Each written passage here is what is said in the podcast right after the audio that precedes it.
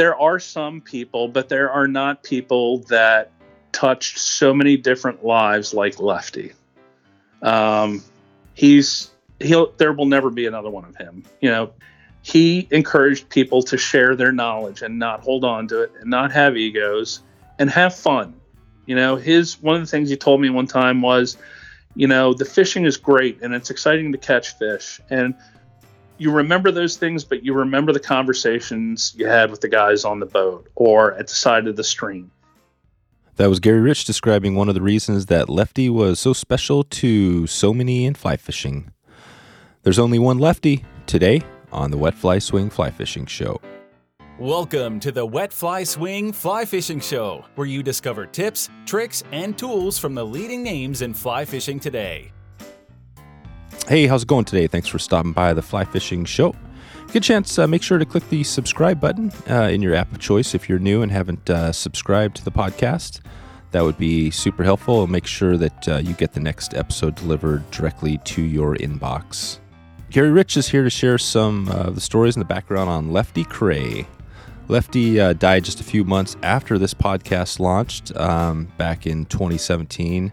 And at the time, I didn't have much of a connection to Lefty, uh, but since then, I've heard so many amazing stories. I wanted to celebrate his life of fly fishing and, and our 200th episode all in one big blast. So I'm hoping uh, if you don't know the, all the Lefty stories or, or, some of them, you enjoy the episode today. Uh, we find out a few of those stories. I find out about uh, who the most influential person was to Lefty way back when he first started in fly fishing uh, what the lefty grunt is all about, and uh, and we got so many other great stories that I'm gonna uh, sprinkle in today. So hope you enjoy the show. Before we get started, let's hear from our sponsors. Turtlebox is a new company I've been working with this year. They build an amazing portable speaker that is louder and more rugged than anything I've ever encountered. Unlike most other portable speakers out there, the Turtlebox was specifically built with the sportsman in mind. The quality of this speaker is truly unreal. I've talked with the guys at Turtlebox, solid dudes by the way. They love the outdoors and are all avid sportsmen. This is a product I can truly say does not disappoint. Go ahead and check the guys out at turtleboxaudio.com. In today's world of mass produced products, Stonefly Nets has reclaimed the tradition of handcrafted care with their custom wood landing nets. Stonefly's goal is to create a unique custom classic wood net that are second to none in quality and can be customized for that little extra touch. Please head over to wetflyswing.com slash stonefly to get your custom net today. That's wetflyswing.com slash stonefly to get started right now. Uh, so without further ado, here is Gary Reich, a friend and student of Lefty Kreh. How's it going, Gary? Going really good, Dave. How are you today? Good. Thanks for taking the time to put this together. I'm uh, really excited. Uh, we've got a, uh, well, officially, it's going to be our 200th episode. We've done a bunch of bonus episodes and things like that over the years, so we're well over 200 now. But um, I've got this Lefty Kreh. I'm trying to do a celebration for to celebrate this podcast for 200 and also celebrate one of the most influential, you know, one of the people out there you probably hear more about than anybody. And, and you wrote an article about Lefty in Angler's Journal. I wanted to to talk about that. But before we get there, just can you talk about? Uh, I'm not even sure if, if you do any fly fishing or fishing, and then um, and how you got into Angler's Journal. Yeah, I do. So I was one of those people that kind of got bit by the river runs through it bug in the mid '90s, and went out and you know within a couple days of uh, of that movie, I, I went and uh, picked up a fly rod and didn't know what I was doing and kind of started casting around the bay here. And, and the, you know, ignorance is bliss. I think when you're getting started in fly fishing, I think you're willing to, to do things that most people wouldn't do because you don't know any better. So, you know, I started poking around some of the trout streams around here and, um, you know, doing some pond fishing. And then, uh, you know, I started reading about uh, saltwater fly fishing and, you know, the albacore runoff of Cape Lookout and I was like, I got to do that. So you know, I that's when I got into saltwater fly fishing, which is probably the majority of what I do now. Um, you know, we've got striped bass here in the bay. Um, some years are better than others, and and uh, but I always spend a, a, week down at Cape Lookout, Harker's Island area for the uh, false albacore and red drum run in the fall. That's kind of my, you know, if I don't have any other time to go out and uh, get some fly fishing in, I'm going to do that you know, before I cancel anything else. That's my one time ago, and I'm definitely going to fish during the year. So um, I don't fish as much as I, I like to, but it's uh, um, I do get out. And anglers is, uh, you know, when I had the opportunity to start freelancing for them, it was, you know, I saw this thick, really kind of uh, Gray's Journal looking, you know, magazine with really heavy paper and gorgeous photography. And I remember at the time, you know, I was a freelancer and I said, I want to write for these guys. So I,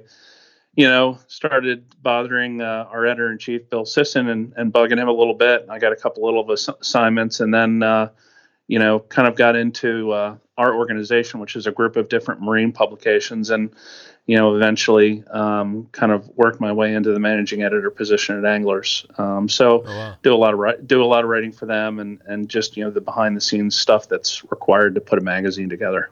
Gotcha, gotcha. Okay, and and I and I obviously, I mean, I think probably a lot of people have heard of Anglers Journal. Can you just you know maybe just somebody new. Just on Anglers Journal, could you describe that magazine just quickly, like you know, for somebody who has never read it? Sure. Um, you know, I I think that um, our kind of reason for being is producing a magazine that you know anybody can go out and pick up a, a magazine with you know how to's and tutorials and and you know how to tie this knot, how to fish for this fish. We don't really do any of that. Um, all of our um, stuff for the, the you know the large part is our stories, you know, anecdotes from people who have traveled to, you know, Jurassic Lake down in um, South America or, you know, fly fish Christmas Island or like the stuff that I do. I like to do profiles. So, you know, I did a profile on Lefty mm-hmm. and I did a profile on Meredith McCord, who's a world record holder. And, and so we do people, and then we do these kind of nichey little things like, you know, who knew about the you know smelt fishing that they do up in Maine in the middle of the winter? I mm-hmm. sure didn't until I pick up an you know an angler's journal, and you know there are these unique um, uh, tackle shops that we do stories on. So I guess the best way to describe it is it's not kind of you know your ordinary newsstand magazine. It's it's really deep in its reporting, um, and we focus a lot on people and artwork and photography and kind of trying to take people and put them into these places and in a chair next to the people that we're profiling. So you, are not going to find any, you know, how to how to drift for flounder or anything like that. These are kind of long form features that are are are deep in nature and take a lot of effort to put together. Gotcha. And and when you say it, anglers, is it is it mainly um, is it more focused on fly fishing or all fishing?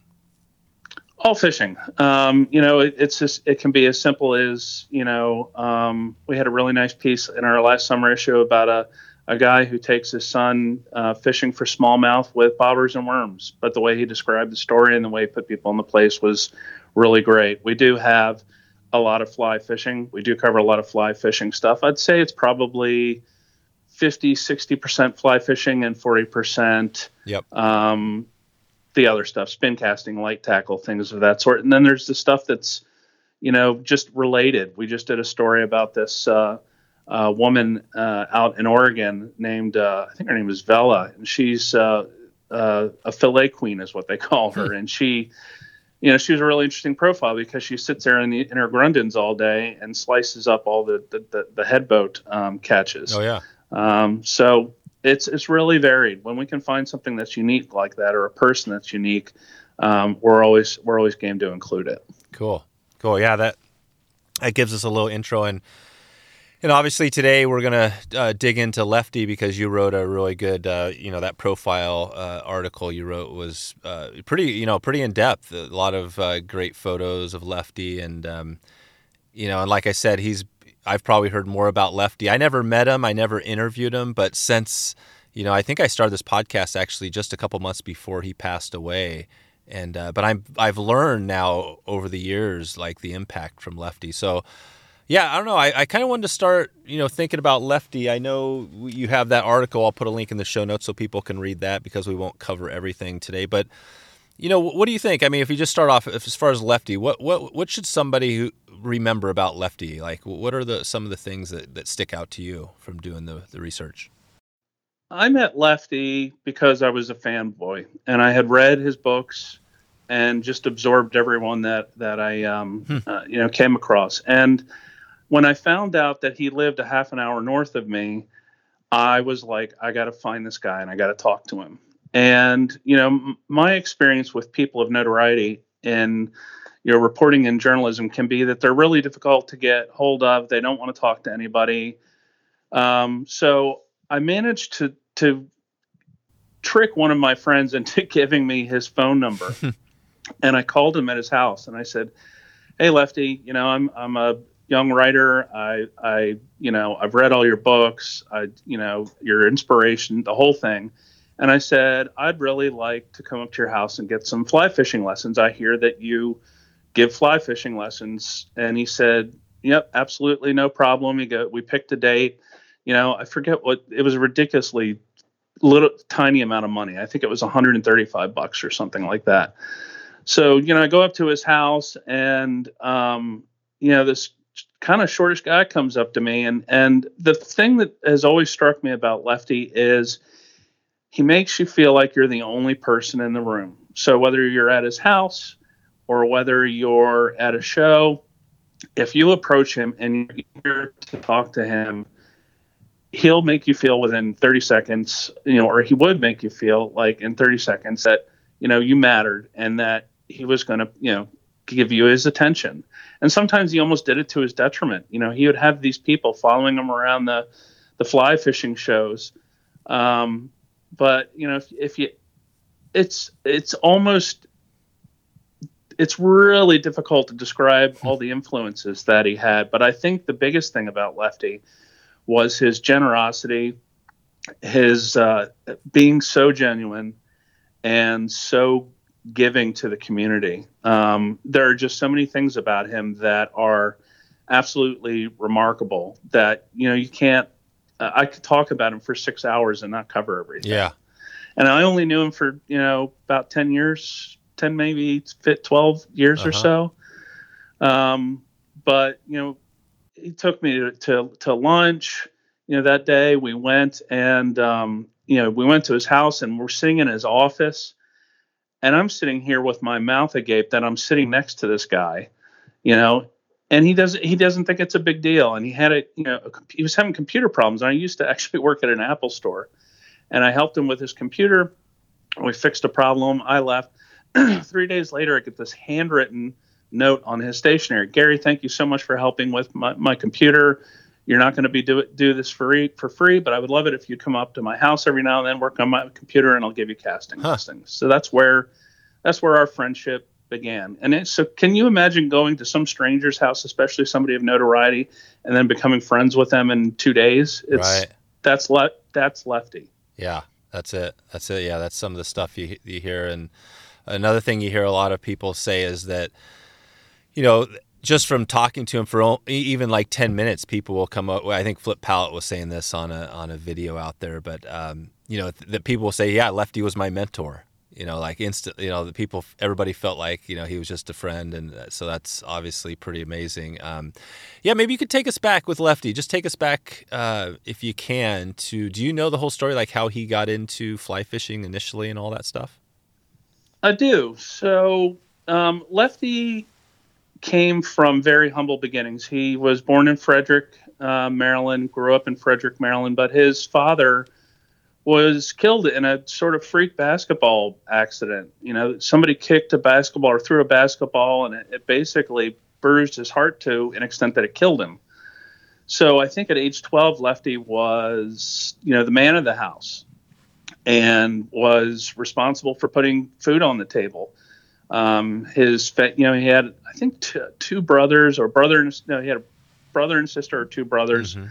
But anyway, he was the oldest in the house, so it was his job to earn money and put food on the table. And you know, he was the story he always told was, you know, we were on welfare, but welfare back then wasn't like it is now. You know, like we lived in this house, they paid our rent, we never saw a penny. They delivered coal and shoved it in the basement. And every now and then I'd have to go to this place in town with a wheelbarrow and pick up these bags and boxes that were labeled with relief. So he couldn't even go to school, Dave. His, you know, because Hmm. he they couldn't afford school clothes.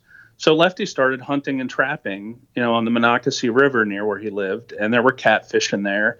And you know, I think I remember him one time telling me he paid they paid him, you know, 10 cents a pound for dressed catfish. So at night he would go out and uh, you know one of one of his, his little one-liners he always gave me was, you know, oh we were we were fishing for these catfish and they love these mussels. And he goes as soon as you put the line in the water it was like rolling a wine bottle through a jail cell. You know and we caught all of these all these you know catfish and you know i was trapping for um, muskrat. So he put himself through high school um, by trapping and hunting. And of course he he became to you know more adept at doing these things. And he you know even the boy scouts you know in the boy scouts you had to pay for trips. You had to pay for your uniforms and they had no money. So lefty cut a deal with him and said hey look i'll wash dishes and clean up after meetings and after you know campouts and things of that sort.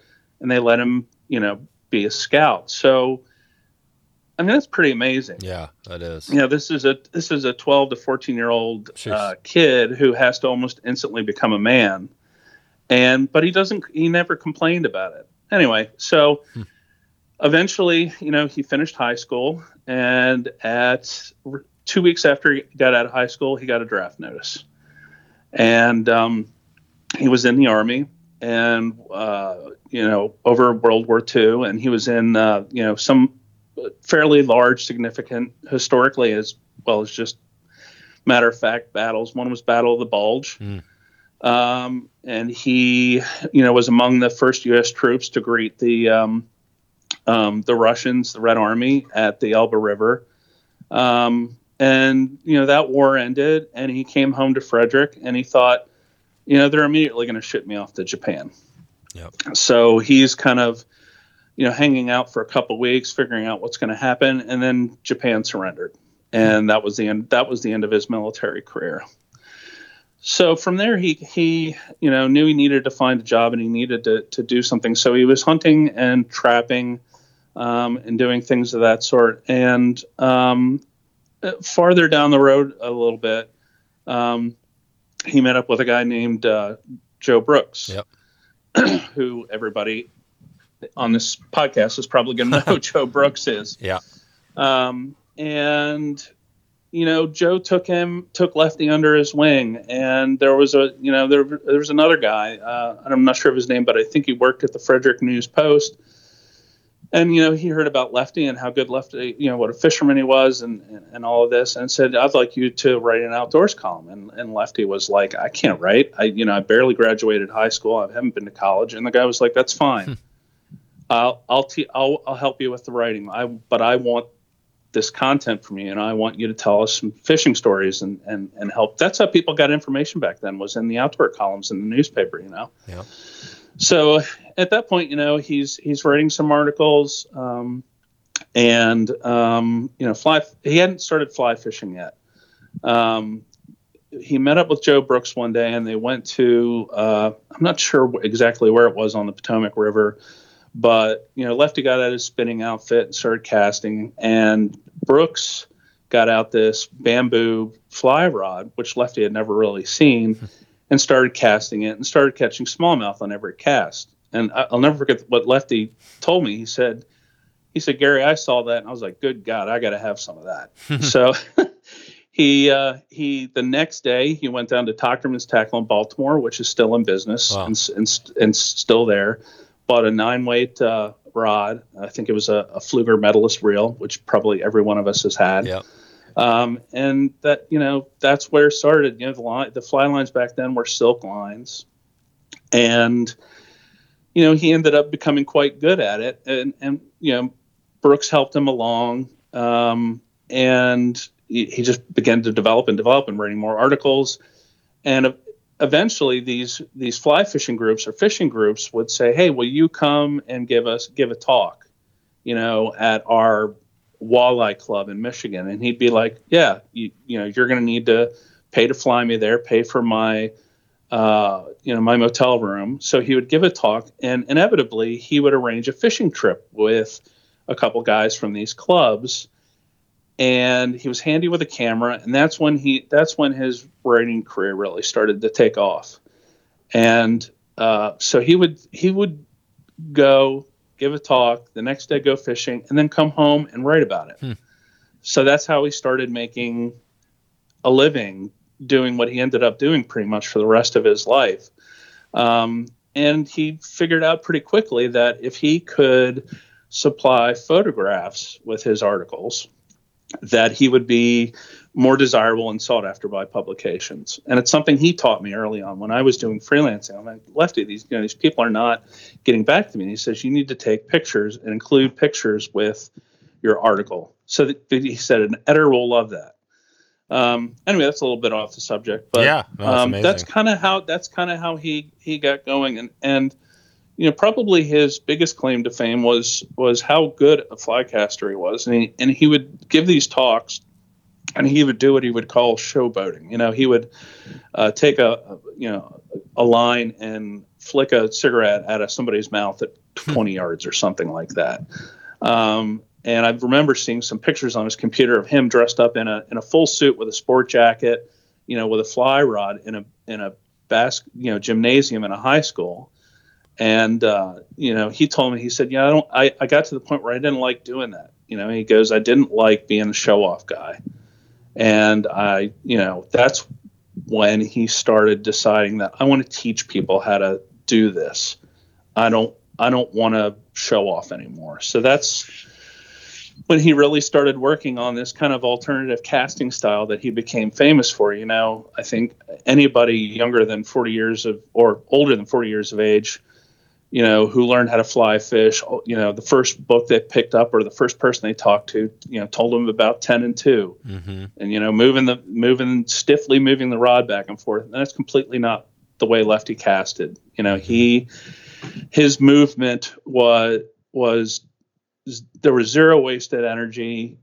It- but anyway he started teaching this to people. He, he he would you know and the way he taught was amazing. He would i'll never forget my first lesson with him you know he came up behind me he grabbed my arm he put his left hand you know hand on my left shoulder and and really worked with me to show me the movement. And you know, of course, he he always had these jokes, you know, like, and I think everybody who's had a cast, casting lesson or seen a demonstration by Lefty, you know, he had this line, "Hey, have you ever taken a look at your back cast?" And the answer is always no, and he'd always say, "Good, because it's ugly as hell." um, he just had this, you know, this. He was just a born teacher, you know. Yeah. Um, but that's kind that's kind of the early part of of Lefty. And now let's take a quick break for a word from our sponsors. In today's world of mass produced products, Stonefly Nets has reclaimed the tradition of handcrafted care with their custom wood landing nets. Stonefly starts the design process by selecting wood for the handle based on a number of key factors, including grain pattern and depth, but they don't stop there. This piece of art is accentuated by strips of hardwood that complement and accentuate the handcrafted handle. To be honest, I have never been a huge net guy, mainly because I didn't feel like my uh, old collapsible net was easiest to use and was not easy on the eye, if you know what I mean. The Stonefly uh, net not only looks beautiful, but has high quality netting that is easy on the fish and will last for years to come. Stonefly's goal is to create a unique custom classic wood net that's second to none and can be customized for a little extra touch. For Ethan, the founder of Stonefly Nets, fly fishing has always had a traditional feel going back to fishing the three weight bamboo rod with his great grandmother. When Ethan designs a custom net, it's his hope uh, that others will create amazing, lasting memories for years to come. Please head over to wetflyswing.com slash stonefly to get your custom net now. That's wetflyswing.com slash stonefly, S T O N E F L Y, to get started right now. Okay, back to the show.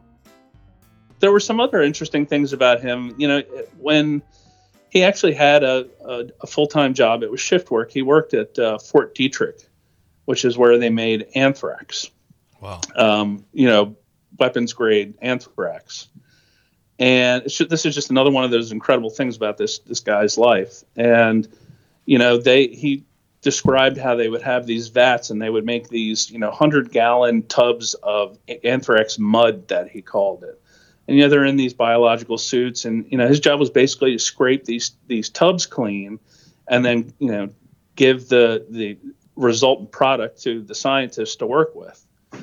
Well, one morning he woke up and his his right his, all of his right arm was completely black, Oh, and he's like, "Crap, I've got anthrax." so he was in the hospital for I think he told me three weeks or so, and they took cultures of the bacteria in his blood, and there is actually a strain of anthrax called BVK1. Now that doesn't mean anything to most people, but Lefty's real name is Bernard Victor Kreh. So that anthrax virus, BVK1, was named after the cultures they take took from the blood running through his body. oh wow, you know, through the infection, but he got over it. huh? Um, and that was, I think, probably around the the late, um, either early or, or, or mid fifties or so. Yeah, Uh, and that's also when he met his his wife, um, Evelyn. Well, soon, you know, what, who would become his wife.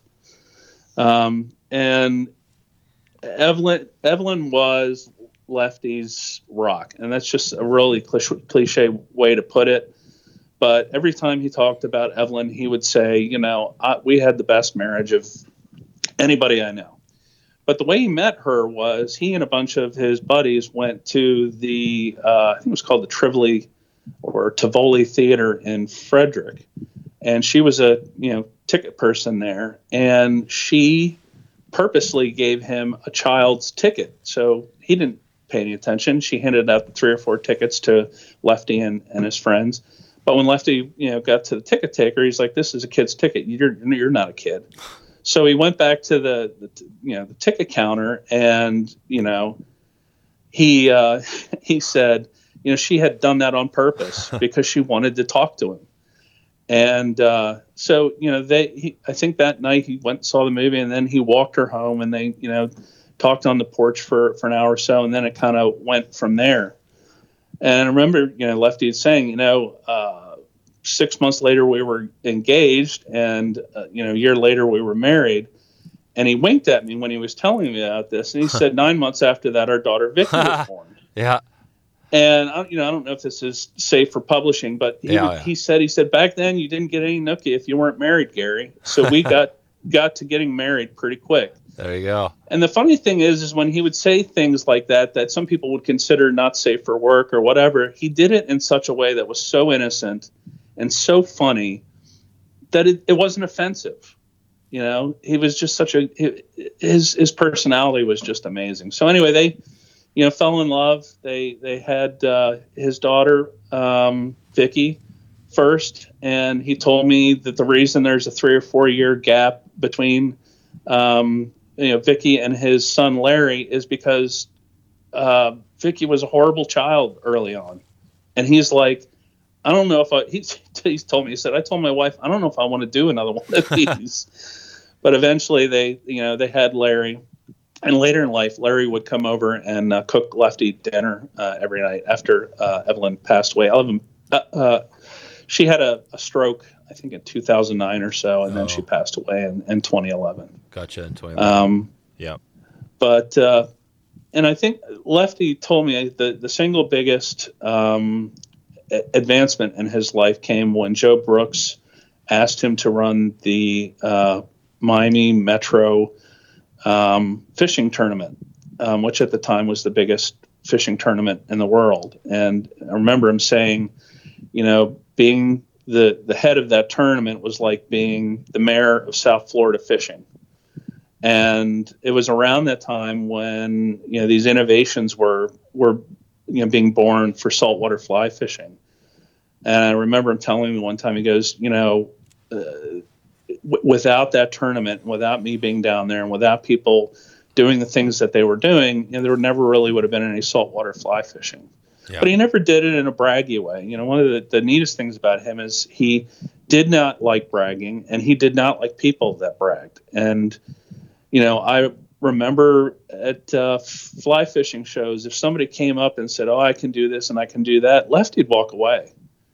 You know, he'd he'd just say, "You know, thank you very much," and move on. But if you if you came to him seeking knowledge or, um, you know, wanting to know something or just to say hi to him, he'd give you all the time in the world. Yeah.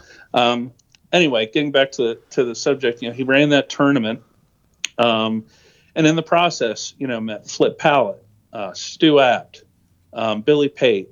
Um, you know, he he told me a story about meeting uh, Ted Williams, Hmm. and you know, he was like, you know, Ted Williams was an honorary son of a bitch. He goes, I didn't like him. Um, he was as tough as a rubber tire.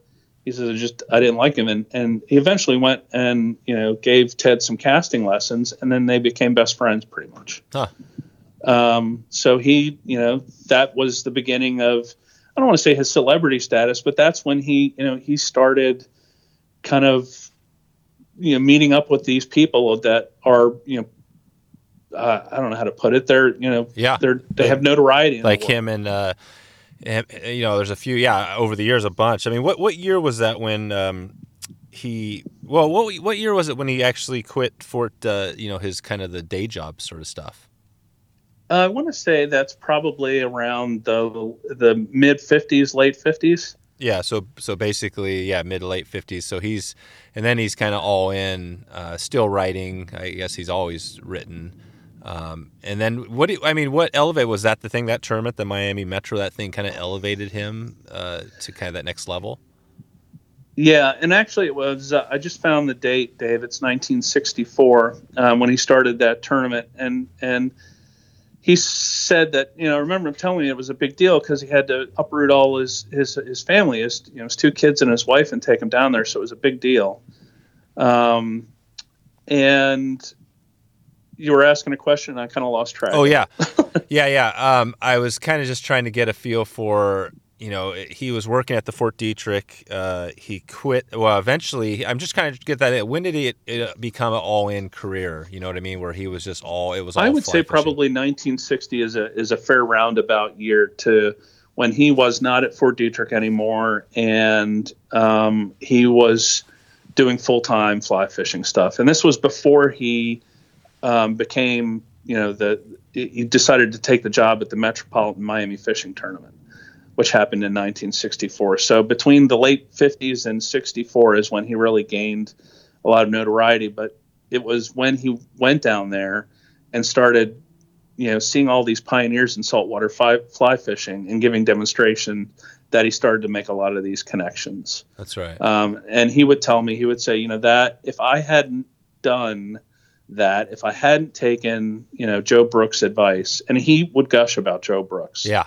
it- you know, just gush about him, say if if there was no Joe Brooks, there wouldn't be any me. Huh. Um, so he, you know, went down there in 1964, and then at at some point, the Baltimore Sun calls him up. You know, he he finishes. He I think he did the Mi- the Miami tournament for four or five, maybe even six years.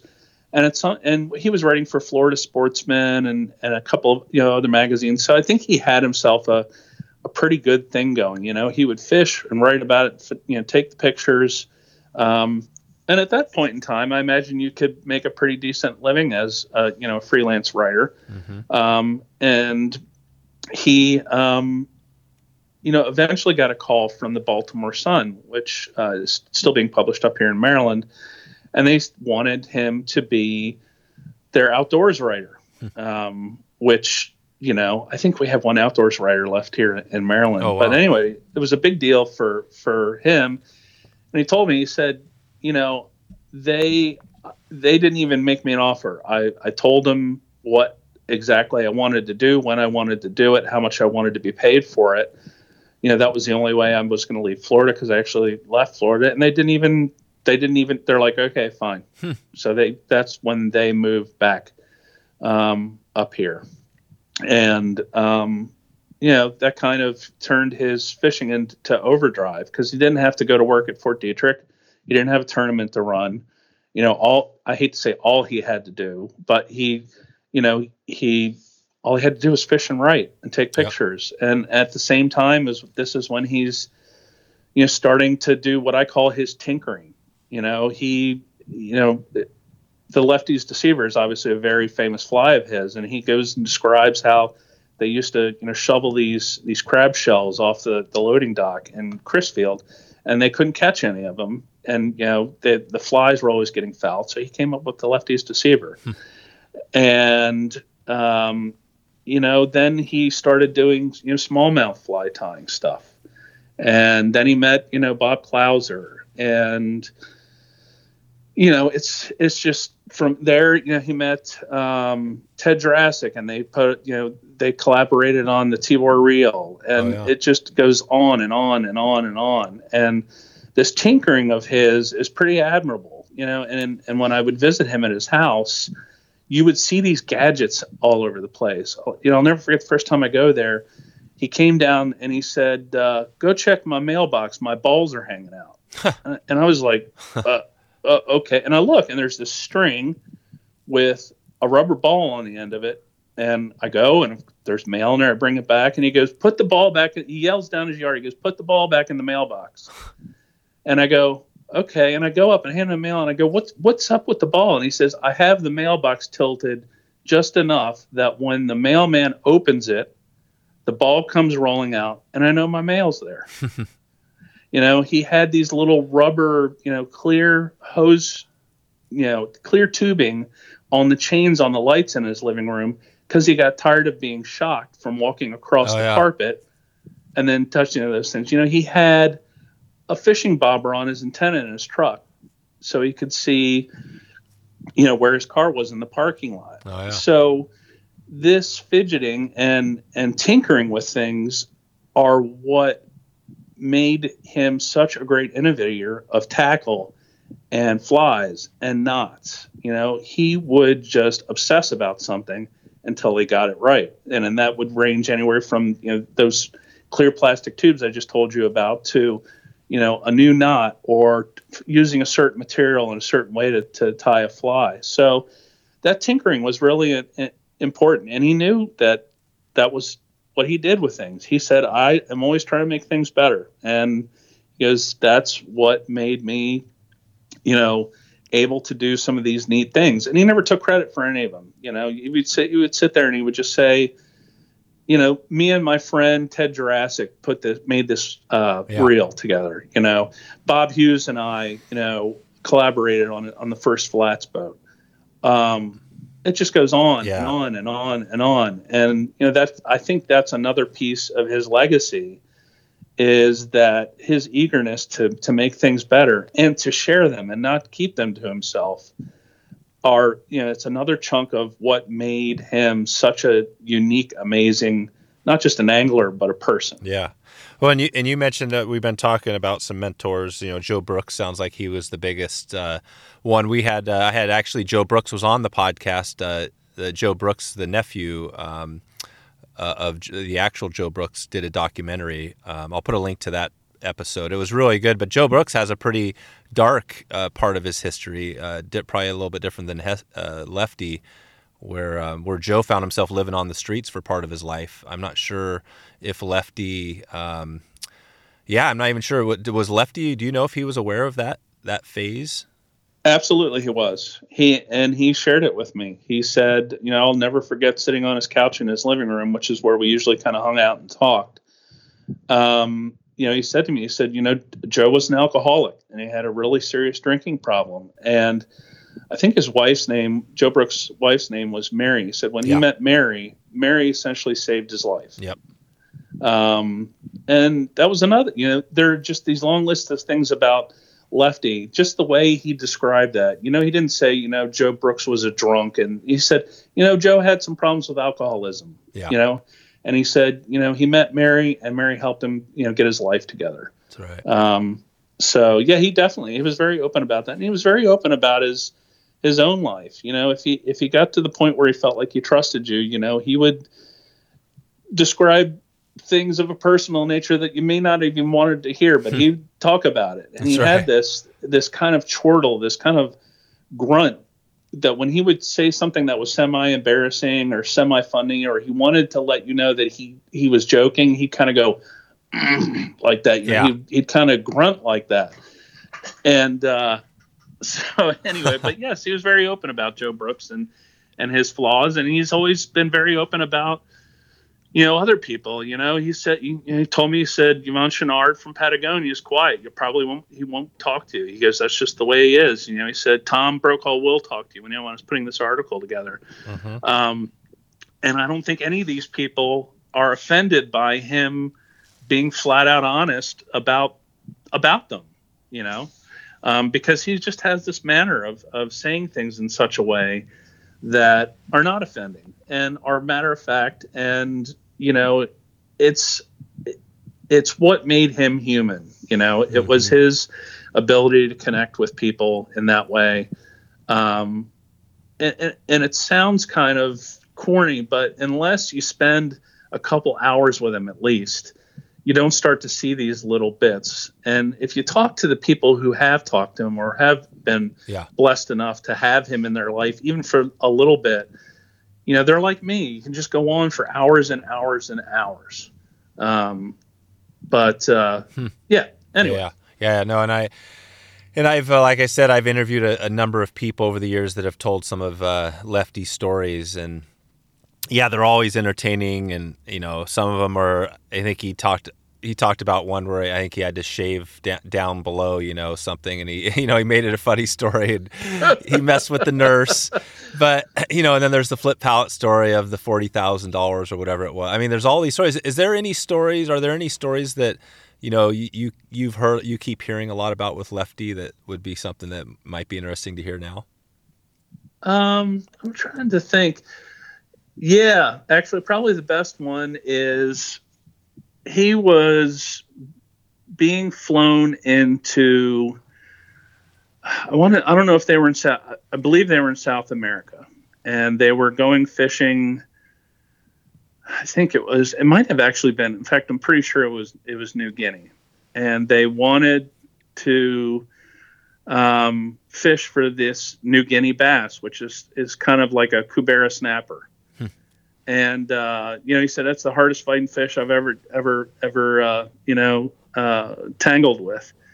And he the, the, first part of the story is what's funny and what today would probably offend people, but he said you know we flew in in this plane, and he goes. Uh, we came in and these people had you know plates in their lips and bones yep. in their ears and you know he said they were so ugly the tide wouldn't take them out right. and like, and he goes, he goes, you know, so that night I'm, I'm working with this guy and we're stringing up this, uh, um, you know, these rods with all this crazy um, equipment. And he goes, I thought these guys were messing with me.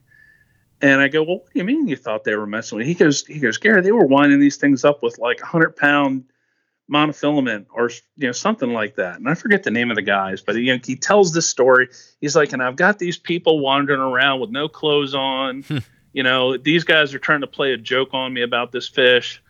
And uh, so then he goes on and he's talking about, you know, fishing and, and, you know, these fish live in the, the roots and you have to kind of get a fly in there and, um, to, to get them to come out. He says, if you can get them to come out and get them hooked, he goes, um, they don't fight long, but it'll yeah. be the, you know, the, the craziest 30 seconds of your life and uh, he told me this, he said the drag was so insufficient on the fly reel that I took a pair of pliers and I tightened the drag down so tight that it wouldn't move, and we would you know have to basically you know hit the outboard and drag the fish out from underneath these roots. And he goes, meanwhile, you know, all these natives are watching us and laughing at us. Um, but there's he's just got so many stories that are that are you know just crazy like that. And he did, you know, it's funny. One time I was working with him on his computer, and uh, you know, I'm going through his photos, and he's like, "I need, I want to organize this way and and do this." This is this time when I was kind of going up there once a month and helping him with the computer, and he was trying to help me with my hopeless casting. And um, so uh, we start going through these pictures, and he's a few of them. He's half naked in a hospital bed. His entire chest is a bruise, and he doesn't have any underwear on, and you know most people would be like, "Oh, get out of there!" Right. And he goes, he goes, "Oh yeah, those are the pictures I wanted to send my grand my grandkids to." You know, to show. I'm like, Lefty, you can't share this with your grandkids. And he looks at me and goes, "Why not?" Yeah. you know, it's it's just. uh You know, I totally get that. That's so funny because we had a an old guy, Max Kalkbrenner, was an old when I was a little kid. Um, he was like bigger than life. He was a boxer. He was, uh, you know, and he would do this thing on the river. Like we'd all be sitting there in the summertime. The river's ice cold, uh, and he would just strip down, just buck ass naked, get in the river. and and I remember as a kid, you know, he had like, uh, I mean, I, you know, it's a podcast, so we can say this, but it's like, you know, it, it was all hanging out, and it was like no big deal, right? No big deal for him. He was just walking in the water and just, you know, it was like no big deal. So I think there's something about the older. I mean, like we've changed probably as a society. uh, That that sort of stuff. uh, You know what I mean? Like it shouldn't be wrong, but I think it- we've maybe it, it is thought of as it is. I don't know. It seems like Lefty's a little like that guy. Hey, totally. And he would say inappropriate things, but then he'd just do that, Yeah. you know, like that, and and you knew that he knew Yeah. that he was put he was pushing the line a little bit. That grunt was a signal that a I'm making fun of you. Don't be mad about it. Or b I know this is slightly inappropriate. I mean, he told me this story about Bob Hughes, and Bob Hughes wanted to build this flats boat. So Bob said, "I'd like to have lunch with you and get your thoughts on, you know, this boat." So Bob Hughes takes him to a strip club in Florida, and I'll never forget the way Lefty said this. He goes, "Gary, I went in there, and there all these women were in there, and their titties were hanging out." And he goes, there, there were ski jumps everywhere. And I go, what's a ski jump? He goes, that's the way their breasts were shaped, Gary. Ski jump. And I'm like, why in the hell did you meet Bob Hughes at a strip club? He said, I didn't know where the hell we were going. He just gave me the address. We didn't have GPS or internet back then. And it's that that matter of fact innocence that is just so refreshing about him. You like, I mean, now you'd think very seriously about talking to someone about Yeah. something like that. And he would just say it matter of fact, give it a grunt or two to let you know that he knows it's pushing the line a little bit. And that was wa- was so lovable about him. Yeah, I've heard that. I've I've heard the grunt. You know, definitely. I'll, I'll have to put a a couple audio clips of the grunt here so we could hear what that. what Yeah, that it's just like, he'd go yeah, like that. that, that's about it. Let's take a quick break for a word from our sponsors. Turtlebox is the loudest, truly portable, waterproof Bluetooth speaker available. Perfect for a skiff, drift boat, or your craft of choice. The guys at Turtlebox believe in respecting the peace and beauty while on the water, but listening to great tunes before or after can be amazing. I remember our last big river trip this summer, and it was cool to break out the Bluetooth speaker as we listened to some classic music and tried to play along with our guitars. Without a Bluetooth speaker, we would- have missed a bunch of amazing opportunities and some good laughs. The features I love most on this one are the quality bulletproof frame, easy to push and lighted buttons, and uh, at home you can add another speaker for uh, stereo. To be honest, I've been using uh, this speaker quite a bit around the home, and the dance party with the kids has been great. Find out why Turtlebox is our go to speaker and why it is great for the river as well. Head over to wetflyswing.com slash turtlebox to support a great company, this podcast, and some tunes. And uh, and let's keep uh, let's keep this podcast going strong and support a great company. Again, head over to wetflyswing.com slash turtlebox to get started right now. What do you think? You know, I mean, I guess it's hard to speak for Lefty, but you definitely were around him a while. Do you think, um, you know, what do you think he, if he was to look back now, what he'd be most proud of about his kind of career in fly fishing? That's hard to answer because I don't think he would want to be doted over. First Yeah. of all, but I think I think he would probably be most proud of the knowledge that he shared with people and his contributions to the sport of not just fly fishing but angling in general. Um, he gave so much of himself, and I, you know, I had such a small, tiny window of his life. You know, there are people who definitely know him better than I do, and have Yeah. definitely spent more time with him. Who are those people? That uh, if maybe I know Flip Pallot's one of them. And Bob Clouser. Tom. Brokaw, Oh yeah. you know, Tom Tom Brokaw's um, uh, daughter, um, her son is well was Lefty's godson. Um, you know, I talked to Tom Brokaw for the interview, which was wildly intimidating, um, and you know, he just gushed about about Lefty. how was that? To take a side tangent. I'm just Tom Brokaw. Obviously, is a, is a big name. How, how was that for you? How was the interview? Was it? Did it go pretty well, smooth? Lefty was Lefty was. This is just another Lefty story. Lefty was. I was like, "Hey, I'm writing. You know, this is when I'm writing the story about him." And I went up there two or three times to interview him and record it.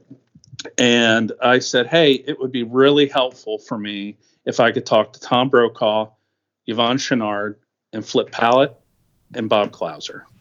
And I said, "Would you please introduce me?" I said, "Because if I try, there's no way I'm ever going to get through." And he did that, and he said, Yvon is never going to return your emails, calls, or anything, but I'll do it for you anyway. Said, Here's Bob's number.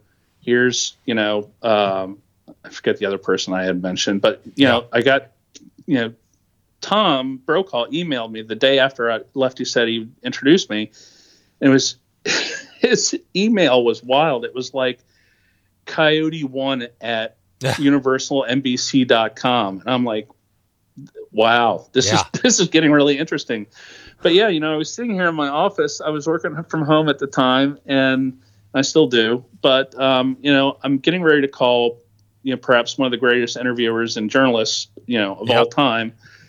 And you know, we scheduled it, and I called and I talked to him, and he was great. You know, and he just gushed about Lefty, and he you know, talked about Lefty's signature 20 minute cat naps in the middle of the day Oh, yeah. and fishing with him in the Bahamas and, you know, all of his little weird things like the, you know, he did not like vegetables. He didn't like foods that were colored.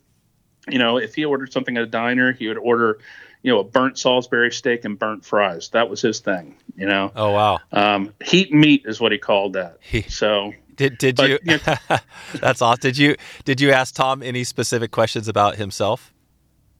about Tom? Yeah. You Yeah, I did. good? I asked him how he got started in fly fishing, and he said he was, you know, he was out in in Montana, and I don't know if he was on assignment.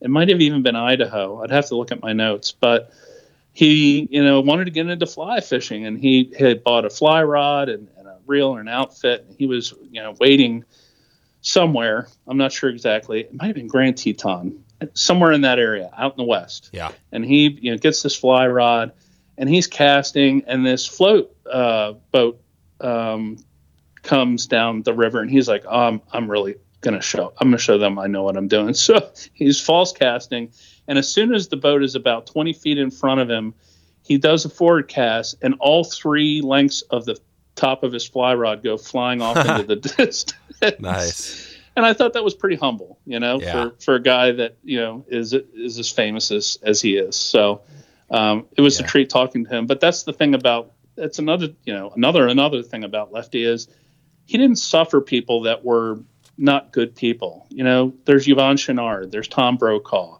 there's Flip Pallot, you know, and and sure all of these people are probably flawed in some way Yeah. ways, but they're generally really good, decent, wholehearted people, you know, and um, that's why they love Lefty because Lefty was kind of like them in a way. Hmm. Um, so yeah, talk, talking to Tom Brokaw was was pretty interesting. Did you chat with Yvon as well? No, I never got in touch with him, and, and Yeah. I actually called Lefty and I said, Lefty, I said, I know I'm being a pain in the ass. I said, but will, will you please urge him on? And he goes, Gary, I can't change who he is. Yeah.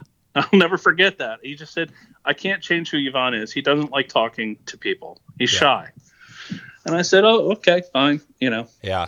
Funny thing is, he's. Uh, I've heard him on one other podcast he was on. Um, I'll put a link in the show notes to that. It was on conservation. I think. I think that might be the trick. You got to get him on something that he's really uh, passionate about at the time. You know, may, maybe I'm just guessing because I would love to. yeah. I would love to pick his brain as well because Patagonia is obviously a huge, uh, elite, a big time leader in in uh, Mhm. what they do. but he just had so many interesting people that he knew, you know, and and from he was never afraid to help uh, a, another writer out. You know, if I needed, like, I did a profile on Bob Popovics a couple of years ago, and I uh, right before Lefty passed away, I said, "Hey, can you send a note?" To, I was probably you know.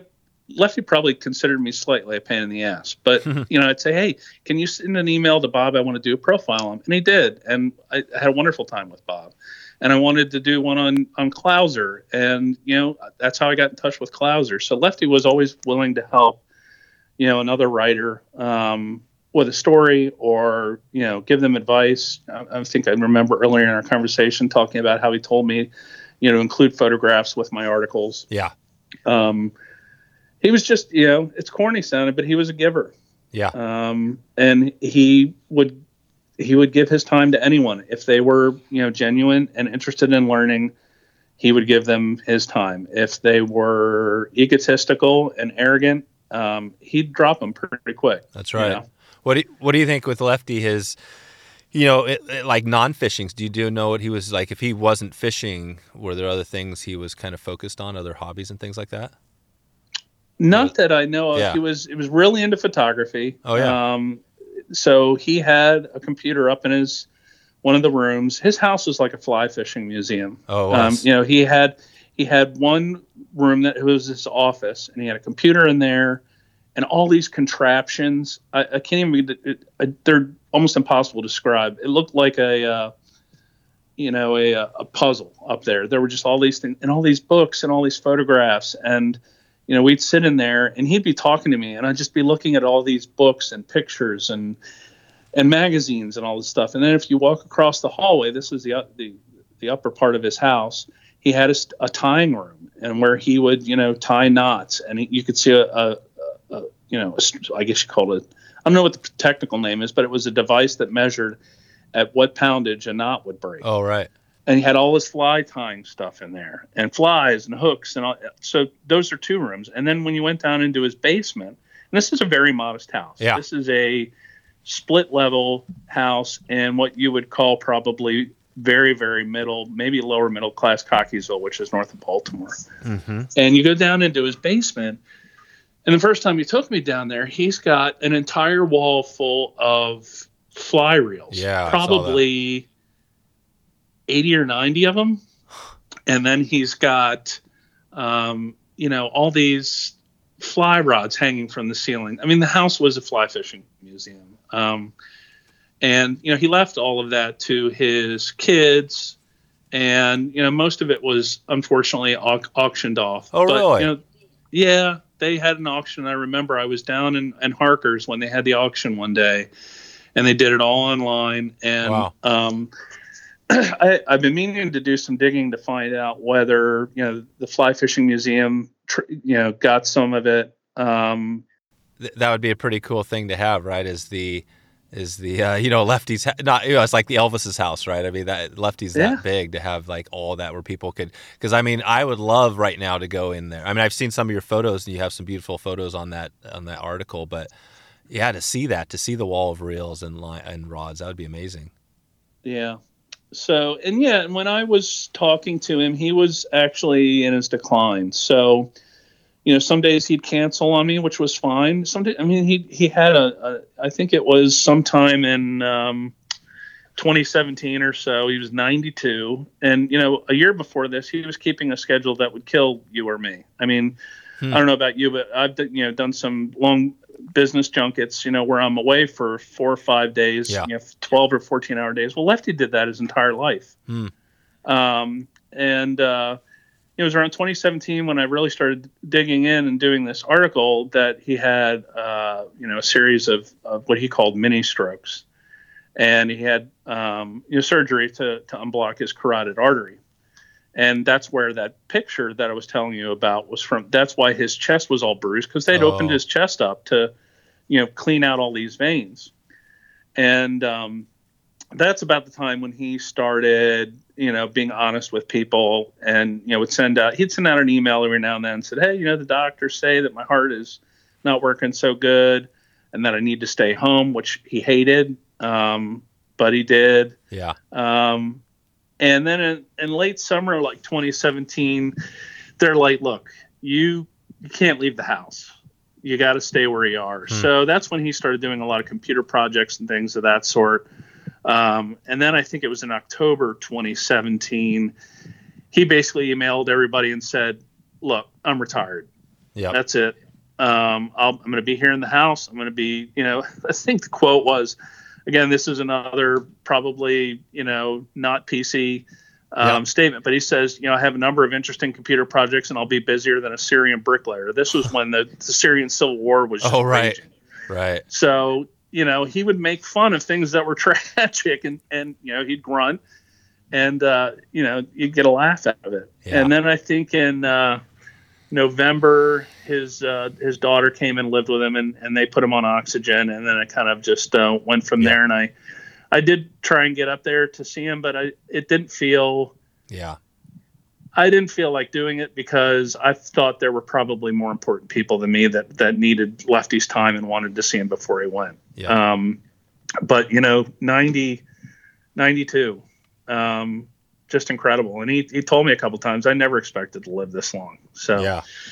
um, but No.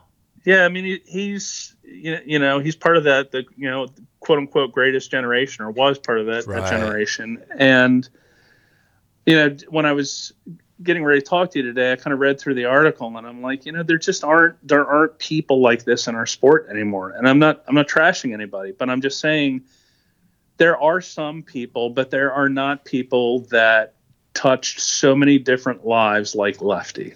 Yeah. Um, he's he'll there will never be another one of him. You know, the people out that are still out there teaching and doing stuff like Bob Clouser still gives fly tying classes. Um, you know, Bob Popovics does talks and things of that sort, but they were all influenced by Lefty. Yeah. You know, I'm not saying Bob Popovics or Bob Clouser would have never done anything or taught people anything, Yeah. but Lefty was a big influence in that way. You know, he he encouraged people to share their knowledge and not hold on to it and not have egos and have fun. You know, his one of the things he told me one time was, you know, the fishing is great and it's exciting to catch fish and but you know what? You don't you remember those things, but you remember the conversations you had with the guys on the boat or at the side of the stream.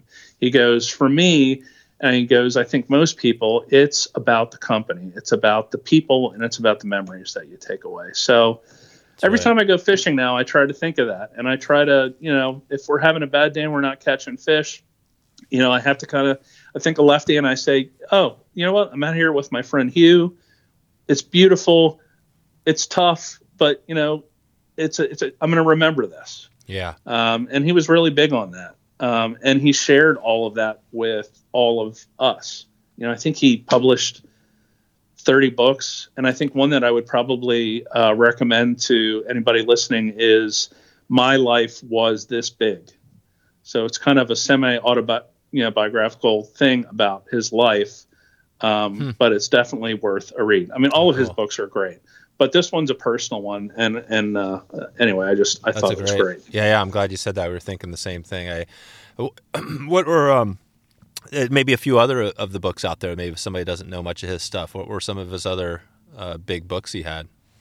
Um, you know, there was that one. There's, uh, you know, he had one on fly fishing and saltwaters. I'm not sure of the exact titles, and I'm not in my library. Oh, not yeah. that I have a library in my house. But, I, c- I could Um, put a link. out- I'll put a link out in the show notes. Maybe I'll put the, like the top. Uh, maybe I'll put a list of all of Lefty's book and uh, books in the blog post if I can.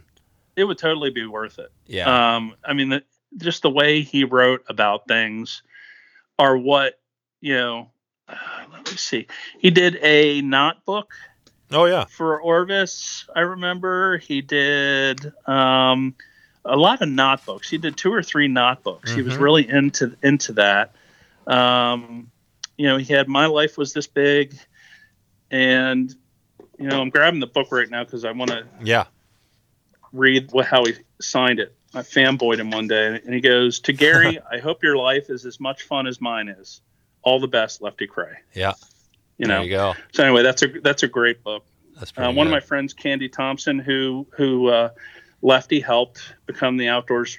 I don't want to say he helped her become the outdoor writer, but he supported, you know, um, getting her in that position when women were not necessarily known as being outdoor writers. And one of my favorite uh, quotes from her is, "Lefty Kreh is the Johnny Cash of the fly fishing writers." Mhm.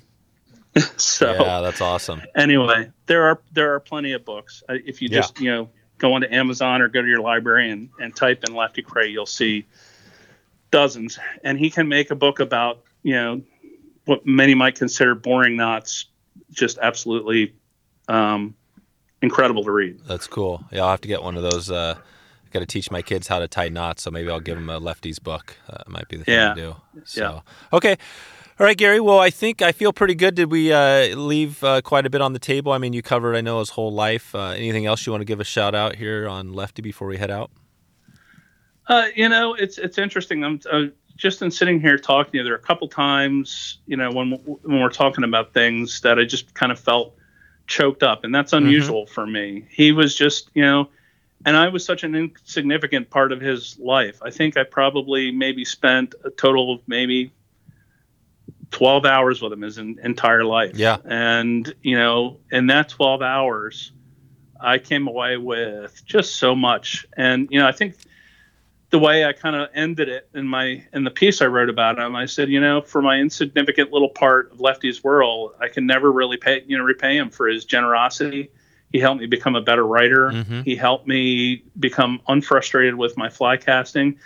And you know, in his example, he just made me a better person. And I think everybody that came in contact with him was made better in some way just by coming into contact with him. And I think he would be he would love that legacy. I think that uh, he'd be really proud of that. Yeah, yeah, no, and I, I that's well said. I, yeah, and I feel the same way. I mean, like I said, I haven't, I never met him, never talked to him, um, but just through my guests, you know, I've learned and feel like I, you know, I mean, obviously now we know him a little bit, um, but I even have like a little hashtag I've been using. You know, what what would Lefty do? You know, just to make me think because I hear these stories like just on the bit. You know, I don't know how well he was on the business side, but you know how he did things the right way. You know, he didn't do anything. He, Totally. didn't, he didn't cut corners. It was like, you know, he taught people how to do things right. And if you treat people right in business or, or life, it's like you- you're going to win. That's it. Right. And who sends, you know, let's go back even five years. Who sends handwritten thank you notes? Yeah. That's it. just for something as minor as I was thrilled to go to his house. And all I did was click a couple preference buttons and I fixed his computer and he sent me this gushing, you know, Yeah. thing. Every now and then he'd spot something I wrote somewhere and I'd get this this trademark blue stationery. I'm like, holy cow, I got another lefty letter. And it would say something just as nice as I really enjoyed your accurate and well written piece on whatever. Just out of the blue. yeah, Um I know. And that, it, it just there, there's there's never ever going to be any anybody like him again. And I, I have about four of those letters, Uh.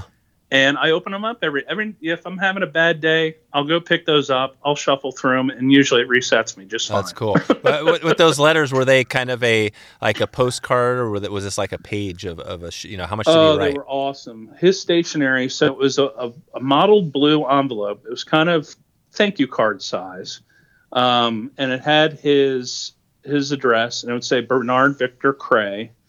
Um, on the in the left hand side, he'd handwrite the or no, he would type. You, Oh. It was you know courier type on the front, so he'd hand type it, and then on the inside, his letterhead you know had his address and you know Bernard Lefty Kreh, and there was this iridescent embossed tarpon at the top of it. Oh wow. It was just gorgeous stuff. But he would he never typed. He typed a couple to me, but most of them were were handwritten. Yeah. And I imagine he probably sat in that office and had days of the week where that's nothing. He did nothing but that.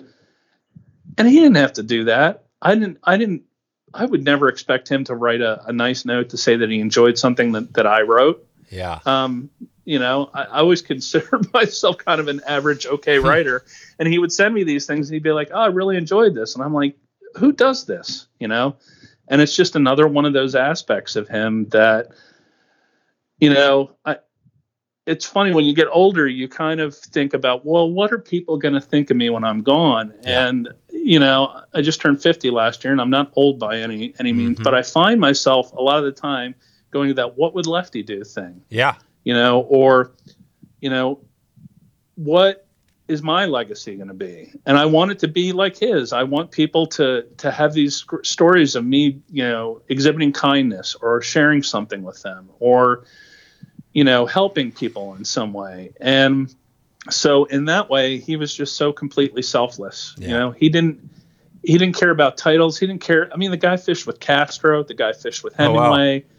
The guy fished with four presidents. Yep. Um, but he didn't care about that, you know. Yeah. Um, and he didn't care about himself. You know, he didn't think he was that big a deal. He knew he was, but he didn't. And I just think that's such an admirable trait in in you know the the days we live in of me, me, me. Yeah. I know. Um, so, yeah, I mean, I just can't say enough about him. He Yeah. he's just he left such an imprint on the world, whether you were an angler or not an angler. And I think, you know, being lucky enough to get to see him and watch how he operated, and you know, it like I said in my in my feature, I said, you know, he made me a better person. I pause every now and then, and go, you know, would Lefty do it this way? And Yep.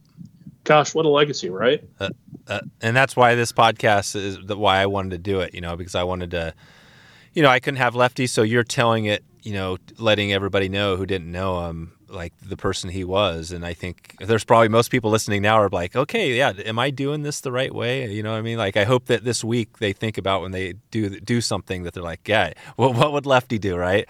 I'm gonna stick with that hashtag. What would what would Lefty? It's a do? good it's a good hashtag. And Yeah. you know the the the, the last thing I'll, I'll mention is that this guy, I I never fished with him, but I I know people who have, and I have watched tons of videos, and this guy was an absolute master at fly casting. He was so. I watched him this one time. He was fishing with uh, one of our guides here on the bay, uh, Kevin Josenhans, and I just watched him at the bow and he had probably 60 or 80 feet of line at his feet and he made a couple false casts and it looked like he was dusting Yeah. you know it looked like he had a duster in his hand and i just sat and watched this 80 feet of line just go you know piling out of uh, his fly rod with no effort and you know he was just you know in addition to being this awesome person this great guy he was a master of his craft you know Yeah.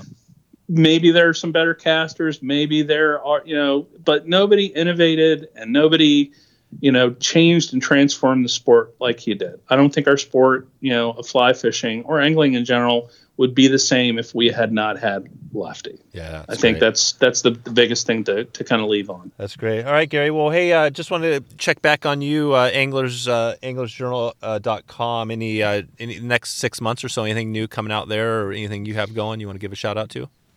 Uh, actually, we've been doing a lot of, uh, uh, or I have been doing a lot of uh, kind of intricate pieces on specific fish species. I'm working Oh, on cool. one right now about tarpon. We just did one on Goliath grouper. That was a lot of fun to do. Um, and you know, there are some other stuffs that we're working. with. Um, we had somebody do um, interview with one of Norman Maclean's uh, children. Um, Oh, nice. So yeah, we've got a lot of lot of neat stuff uh, coming out. So and you can find that stuff online. Um, but we're we're always happy to uh, to get new subscribers because the book we call it a book more than we call it a magazine because it's it's this heavy stock. Um, Yeah. And our readers always tell us, you know, when that thing comes in the mail, I take the magazine, I put it by my chair, and I like. Some people tell us funny. They're like, I sip on it. Yeah. I, I read one page and then I stop and Yeah. I come back and I read another page. So Huh. if uh, if it sounds, you know, folks out there, if it sounds like your kind of thing, then uh, subs- you know, being a subscriber really helps us. you know, obviously the magazine sounds like it's worth it. Uh, you know, it's so beautiful. But as far as the online stuff, do you, are you guys producing stuff there? Can you subscribe online as well? Yeah, you can subscribe for our newsletter, which is normally when we announce print content that we've taken and putting it put online from the magazine. Um, it doesn't cost anything, um, so you can go to AnglersJournal.com and enjoy stories there. Um, each page has got a, a link to. I hate to sound so, uh, you know, like Yeah. I'm trying to sell people Oh, yeah. something, but there's a, a, subscription link in the upper right hand corner, and that's the that's the easiest way to get it, and it's a quarterly. So Oh, uh, spring, summer, fall, winter. Yeah, yeah, good. Okay. All right, Gary. Well, uh, anglersjournal.com. If anybody has questions, I'll put a link uh, to your email as well. And uh, yeah, just wanted to thank you for taking the time today and putting together, um, you know, the article as well. I'll, I'll definitely uh, reread that. I mean, I think you've done a great job of highlighting Lefty. And yeah, just want to thank you today for all the time. Oh, absolutely. It was my pleasure. I could probably go on for another hour, but nobody nobody wants that. So there you go. You want to find all the show notes with all the links we covered today, just go to wetflyswing.com slash 200.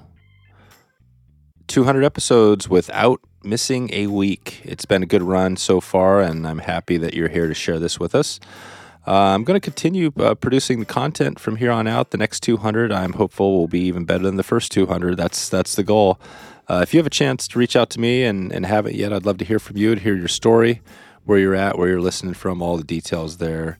Um, we recently ran a survey, which was very helpful. Um, got a good background on some things we can we can do better. If you want to check out that survey, I think it should still be live at wetflyswing.com/survey.